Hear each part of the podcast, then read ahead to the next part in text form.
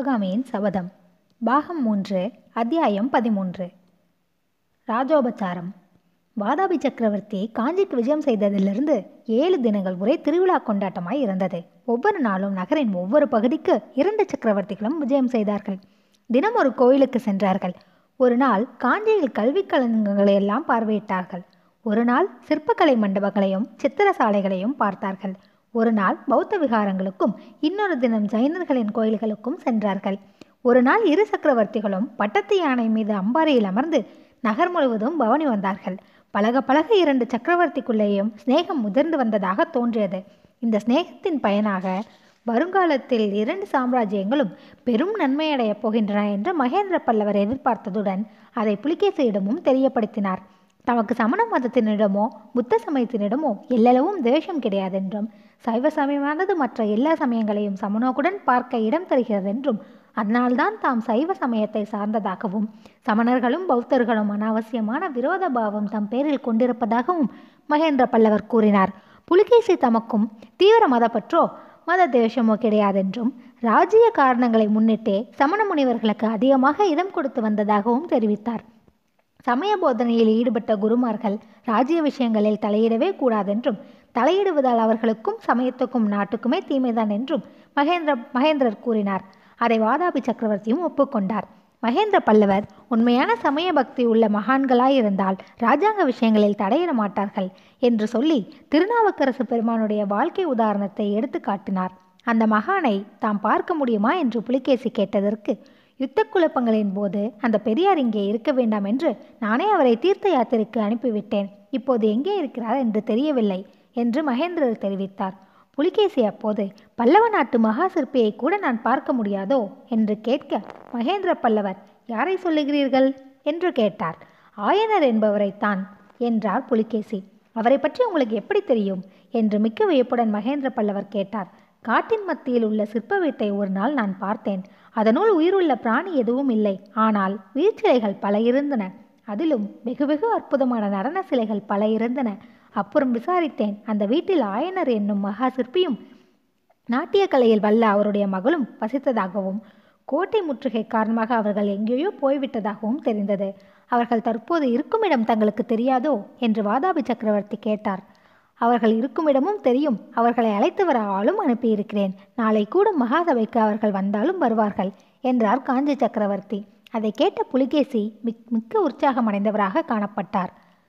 வாதாபி சக்கரவர்த்தி காஞ்சி நகருக்குள் பிரவேசித்த எட்டாம் நாள் அவருக்கு பிரிவு விசாரம் நடத்துவதாக காஞ்சியின் பிரதான சபா மண்டபத்தில் பெரிய சபை கூடியது. அந்த மகாசபையில் பல்லவ சாம்ராஜ்யத்தின் மந்திரிகள் அமைச்சர்கள் தளபதிகள் மண்டல தலைவர்கள் கோட்டத் தலைவர்கள் நகரத் தலைவர்கள் வர்த்தக செல்வர்கள் முதலியோர் வீற்றிருந்தனர்.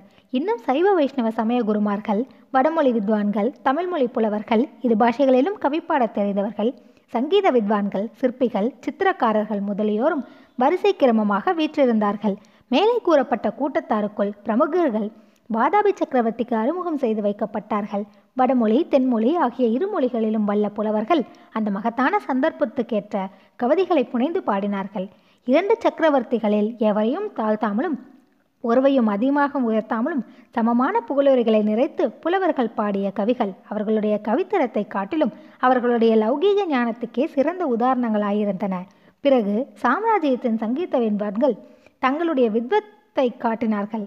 மகேந்திர பல்லவரால் புதிதாக அமைக்கப்பட்ட ஏழு நரம்புகள் உடைய பரிவாதினி என்னும் வீணையை புலிகேசி பரிசீலனை செய்து மிகவும் மகிழ்ந்தார். இவ்வாறு நேரம் போய்கொண்டிருந்தது ஆனாலும் மகேந்திர பல்லவர் வாதாபி சக்கரவர்த்தி இருவருமே கொஞ்சம் மன அமைதியின்றி பரபரப்பு உள்ளவர்களாக காணப்பட்டார்கள். மகேந்திர பல்லவரின் கண்கள் அடிக்கடி சபா மண்டபத்தின் வெளிவாசற் பக்கத்தை நோக்கி கொண்டிருந்தன.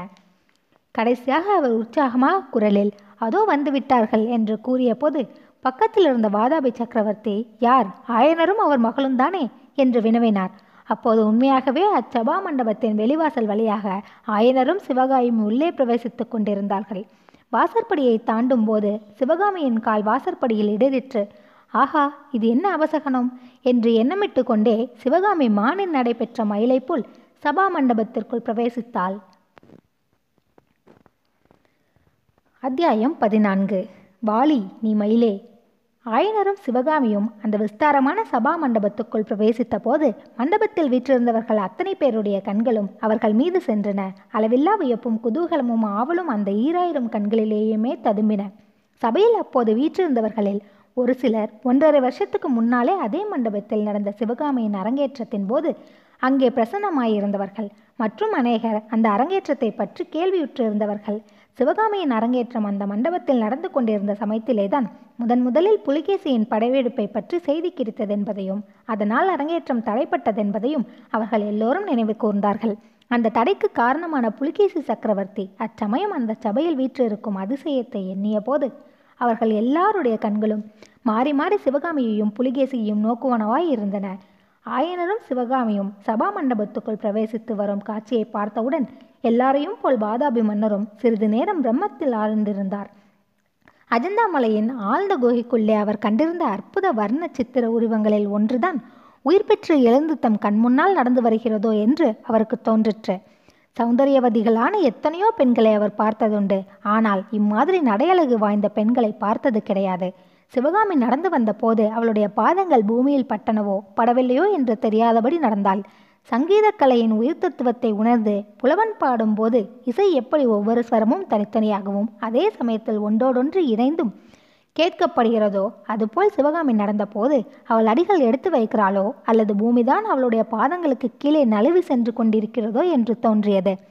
சபா மண்டபத்திலிருந்து அத்தனை பேருடைய கண்களுக்கும் சிந்தனைக்கும் வேலை கொடுத்து கொண்டு பிரவேசித்த சிவகாமியோ அவ்விதம் எல்லோருடைய கவனத்துக்கும் கண்ணோக்குக்கும் தான் ஆளாகி இருப்பதை உணர்ந்ததாக தெரியவில்லை. உயர்குலத்து பெண்டிற்குரிய இயற்கையான நாணத்தினால் சிறிதளவு தலை குனிந்த வண்ணம் அவள் நடந்து வந்தாள். அவளுடைய உள்ளத்தில் அல்லும் பகலும் குடிக்கொண்டிருந்த கம்பீர முகத்துக்குரியவர் அந்த சபையில் எங்கே இருக்கிறார் என்று தெரிந்து கொள்ள அவளுக்கு அளவற்ற ஆவல் இருந்தது. எனினும் அந்த ஆவலை பெருமுயற்சி செய்து அவள் அடக்கி கொண்டு இயல்பாக எதிரை பார்த்து கொண்டு நடந்தாள். இரண்டு சக்கரவர்த்திகளும் வீற்றிருந்த இடத்துக்கு அருகில் வந்ததும் ஆயனர் கும்பிட்டு நிற்க சிவகாமி நமஸ்கரித்து நின்றாள். மகேந்திர பல்லவர் ஆயனரே உமது புதல்வி சிவகாமியின் நாட்டிய கலை திறமையின் புகழானது. நெடுந்தூரத்துக்கு நெடுந்தூரம் பரவி வாதாபி சக்கரவர்த்தியின் காது வரையில் எட்டியிருக்கிறது இதோ இன்று நமது அருமை சிநேகிதராக வீற்றிருக்கும் சத்யாச்சாரிய புலிகேசி சிவகாமியின் நடனத்தை பார்க்க விரும்புகிறார். அதற்காகவே உங்களை இவ்வளவு அவசரமாக கூட்டி வர சொன்னேன். சிவகாமியினால் இப்போது உடனே நடனம் ஆட முடியுமா? உம்முடைய விருப்பம் என்ன? என்று வினாவிய போது ஆயனர் மகாபிரபு தங்களுடைய கட்டளை எதுவோ அதுதான் என்னுடைய விருப்பம். சிவகாமிக்கு அவளுடைய கலத்திறமையை காட்டுவதற்கு இதை காட்டிலும் சிறந்த சபையும் சந்தர்ப்பமும் எங்கே கிடைக்கப் போகிறது? இரண்டு மாபெரும் சக்கரவர்த்திகளும் இரண்டு சூரிகளைப் போலவும் இரண்டு தேவேந்திரர்களைப் போலவும் ஏக காலத்தில் கூடியிருக்கிறீர்கள் என்று சொல்லிவிட்டு சிவகாமியை நோக்கினார். முதலில் மகேந்திர பல்லவர் பேசிய போது சிவகாமி சிறிது தலை நிமிர்ந்து அரைக்கண்ணால் வாதாபி சக்கரவர்த்தியை பார்த்தார். பிறகு அவளுடைய கண்கள் காட்டு கட்டுக்காவல்களை உடைத்துக்கொண்டு இரண்டு சக்கரவர்த்திகளின் சிம்மாசனங்களையும் சுற்றி சிரித்து தூரத்துக்கு வட்டமிட்டன. ஆனால் அவை அடைந்தது ஏமாற்றம்தான். சிவகாமியின் கண்கள் தேடிய வீர சௌந்தரிய வதனம் அங்கே தென்படவில்லை. ஆ அவர் எங்கே? ஏன் சக்கரவர்த்திற்கு அருகில் அவர் காணப்படவில்லை? என்று அவளுடைய உள்ளம் பதைப்பதைத்தது சில கண நேரத்திற்குள் பற்பல எண்ணங்கள் மின்னலைப் போல் தோன்றி மறைந்தன. ஏதாவது அவருக்கு விபத்து நேர்ந்திருக்குமோ? இராது இராது. அப்படி இருந்தால் மகேந்திர பல்லவர் இந்த வைபவத்தை நடத்துவாரா? மிக்க சந்தோஷம் ஆயனரே. அதோ வாத்திய கோஷ்டியும் ஆயத்தமாய் இருக்கிறது. உங்களுக்காகவே இந்த சபையை இவ்வளவு நேரம் வளர்த்தி கொண்டிருந்தோம் என்றார் மகேந்திர பல்லவர். சிவகாமி தான் நின்ற இடத்திலிருந்து நடன வட்டத்துக்கு போக திரும்பிய போது மீண்டும் அவளுடைய கண்கள் ஒருமுறை சுற்றி சுழன்றன. அப்போது அவளுடைய பார்வை தற்செயலாக புலிகேசியின் முகத்தில் விழுந்தது. வெறித்து நோக்கிய புலிகேசியின் கொடுங்கண்களை சந்தித்த போது திடீரென்று வீசிய வாடைக்காற்றில் அடிப்பட்ட மல்லிகை கொடி போல அவளுடைய உள்ளம் உடம்பு எல்லாம் சில்லிட்டு நடுநடுங்கின. இது ஒரு வினாடி நேரம்தான். அக்காரணமாக தோன்றிய அந்த உணர்ச்சியை எப்படியோ சிவகாமி சமாளித்து கொண்டு நடன வட்டத்தை நோக்கி நடந்தாள். அப்போது இன்னதென்று சொல்ல முடியாத அருவமான நிழல் போன்ற ஞாபகம் ஒன்று அவளை பின்தொடர்ந்து சென்றது. நடன வட்டத்தில் சென்று நின்றதும் சிவகாமி மேற்கூறிய நிழல் ஞாபகத்தை உதறி தள்ளிவிட்டு ஆட்டத்துக்கு ஆயத்தமானாள். அப்போது அவள் தன்னடக்கத்துக்கு பங்கம் இல்லாமல் அந்த மகாசபையின் நாலாபுறத்திலும் கண்ணை சுழற்றி பார்த்தல் சாத்தியமாயிருந்தது. மண்டபத்தின் மேல் மற்றும் மாடங்களிலே சக்கரவர்த்தியும் மற்ற அந்தப்புறத்து மாதர்களும் வீற்றிருப்பது அவள் பார்வைக்கு புலனாயிற்று. முன்னொரு நாள் அதே மண்டபத்தில் நடந்த அரங்கேற்றத்தின் போது இன்று போலவே மாமல்லரை காணாமல் முதலில் தாம் ஏர்ணமாற்றம் அடைந்ததும் பிற்பாடு அவர் தாய்மார்களுடன் மேல் மாடத்திலிருந்து பாற்று கொண்டிருந்ததாக தெரியப்படுத்தியதும் நினைவு வந்தன. இன்றைக்கும் அவர் அவ்வாறே தன் கண்ணுக்கு தெரியாத ஏதோ ஒரு மறைவான இடத்திலிருந்து தன்னுடைய நடனத்தை பார்த்து கொண்டிருப்பதாக அவளுக்கு தோன்றியது. இந்த எண்ணம் ஏற்பட்டதும் இதற்கு முன் அவளுக்கு ஏற்பட்டிருந்த ஏமாற்றம் சோர்வு மனக்கலக்கம் நடுக்கம் எல்லாம் மாயமாய் மறைந்து போயின. நடனமும் உடனே ஆயமாயிற்று. நடனம் ஆரம்பமாகி சிறிது நேரத்துக்கெல்லாம் அச்சபையில் இருந்தவர்கள் எல்லாம் அது ஒரு ராஜசபை என்பதையும் அதில் ஒரு பெண் நடனம் ஆடுகிறாள் என்பதையும் தாங்கள் அங்கே இருந்து அதை பார்க்கிறோம் என்பதையும் மறந்தே போனார்கள். இந்த ஜட உலகத்தையே விட்டுவிட்டு அனைவரும் ஒரு புதிய ஆனந்த கனவுலகத்துக்கே போய்விட்டார்கள். நடனம் ஆரம்பமாகும் சமயத்தில் சிவகாமி தெளிந்த தன்னுணர்ச்சி பெற்றிருந்தாள். தன் வாழ்க்கையிலேயே அது ஒரு முக்கியமான தினம் என்றும் அன்று தான் ஆடப்போகும் நடனம் தன் வாழ்க்கையில் ஒரு முக்கிய சம்பவம் என்றும் உணர்ந்திருந்தாள். கன்னி சிவகாமியின் உள்ளத்தில் அலைமோதி கொண்டிருந்த இரு பேருணர்ச்சிகளில் ஒன்று மாமல்லர் மேல் கொண்ட காதல் என்பதையும் இன்னொன்று நடனக்கலை மீது அவளுக்கு இருந்த பிரேமை என்பதையும் முன்னமே பார்த்திருக்கிறோம். இப்போது இங்கே கூடியிருப்பது போன்ற ஒரு மகாசபை தனது கலைத்திறமையை காட்டுவதற்கு கலைத்திறமையை காட்டுவதற்கு கிடைப்பது மிகவும் அறிவுது என்பதை ஆயனரைப் போல் அவளும் உணர்ந்திருந்தாள். அன்றியும் சிவகாமிக்கு தன்னுடைய கலைத்திறமை முழுவதையும் அந்த சபையில் காட்ட வேண்டும் என்ற ஊக்கம் ஏற்படுவதற்கு இன்னொரு முக்கிய காரணமும் இருந்தது. மகேந்திர பல்லவர் மற்ற விஷயங்களில் எவ்வளவு கடின சித்திரா இருந்தாலும் கலைகளுக்கு மனம் உருகக்கூடியவர். தன் கலைத்திறமையால் அவருடைய நன்மதிப்பை கவர வேண்டும். தான் மாமல்லரை மணந்து கொள்வதற்கு அவர் தடை சொல்லாதபடி செய்ய வேண்டும். வைர நெஞ்சமுள்ள ஒரு மகா சக்கரவர்த்தியின் மனதை மாற்றி தன் விருப்பத்துக்கிணங்கும்படி செய்வதற்கு தன்னிடம் உள்ள ஒரே ஆயுதம் நடனக்கலையே அல்லவா? எனவே அன்றைக்கு தன்னுடைய நடனம் பரதநாட்டியத்தின் சரித்திரத்திலேயே ஒரு அற்புத சம்பவமாயிருக்க வேண்டும் என்று சிவகாமி சங்கற்பம் செய்து கொண்டாள். ஆனால் இத்தகைய தன்னூர்ச்சி எல்லாம் சிவகாமி ஆட்டத்தை தொடங்கும் வரையிலே தான் இருந்தது. ஆட்டம் ஆரம்பமாயிற்றோ இல்லையோ இத்தனை காலமும் சிவகாமியின் உள்ளத்தில் குமுறிக்கொண்டிருந்த கலை உணர்ச்சியானது பொங்கி பெருகத் தொடங்கியது. சிவகாமி தான் என்னும் உணர்ச்சியற்று கலை வடிவமாகவே மாறிவிட்டாள். பின்னர் சிவகாமி நடனம் ஆடவில்லை. நடனக் கலையானது அவளை ஆட்கொண்டு ஆட்டிவித்தது சிவகாமியின் உள்ளமானது நாட்டிய கலையின் அம்சங்களாகிற தாளங்களையும் ஜதிகளையும் அடைவுகளையும் தீர்மானங்களையும் பற்றி எண்ணவில்லை. அந்த தாளங்கள் ஜதிகள் அடைவுகள் தீர்மானங்கள் எல்லாம் அவையவை அந்தந்த இடத்தில் ஓடி வந்து சிவகாமிக்கு சேவை செய்தன. சிவகாமியின் உள்ளம் ஆனந்த வெளியிலே மிதந்து கொண்டிருந்தது. அவளுடைய தேகமோ எல்லையற்ற ஆனந்த வெள்ளத்திலே அனாயசமாக மிதந்து கொண்டிருந்தது.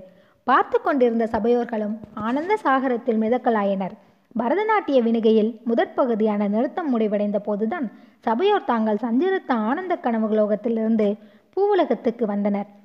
அப்போது சபையின் நானாபுறங்களிலிருந்தும் பிரமாதமான கரகோஷம் எழுந்தது. அவ்விதம் கரகோஷம் செய்து தங்கள் மகிழ்ச்சியை தெரிவித்தவர்கள் இரு சக்கரவர்த்திகளும் கூடத்தான். நடனம் ஆரம்பிப்பதற்கு முன்னால் சிவகாமியும் ஆயனரும் மகேந்திர சக்கரவர்த்தியிடம் கட்டளை பெற்றுக்கொண்டு நடன வட்டத்தை நோக்கி சென்று கொண்டிருந்த போது வாதாபி மன்னர் மகேந்திர பல்லவரை பார்த்து இதென்ன? இவர்களுக்கு இவ்வளவு மரியாதை செய்கிறீர்களே.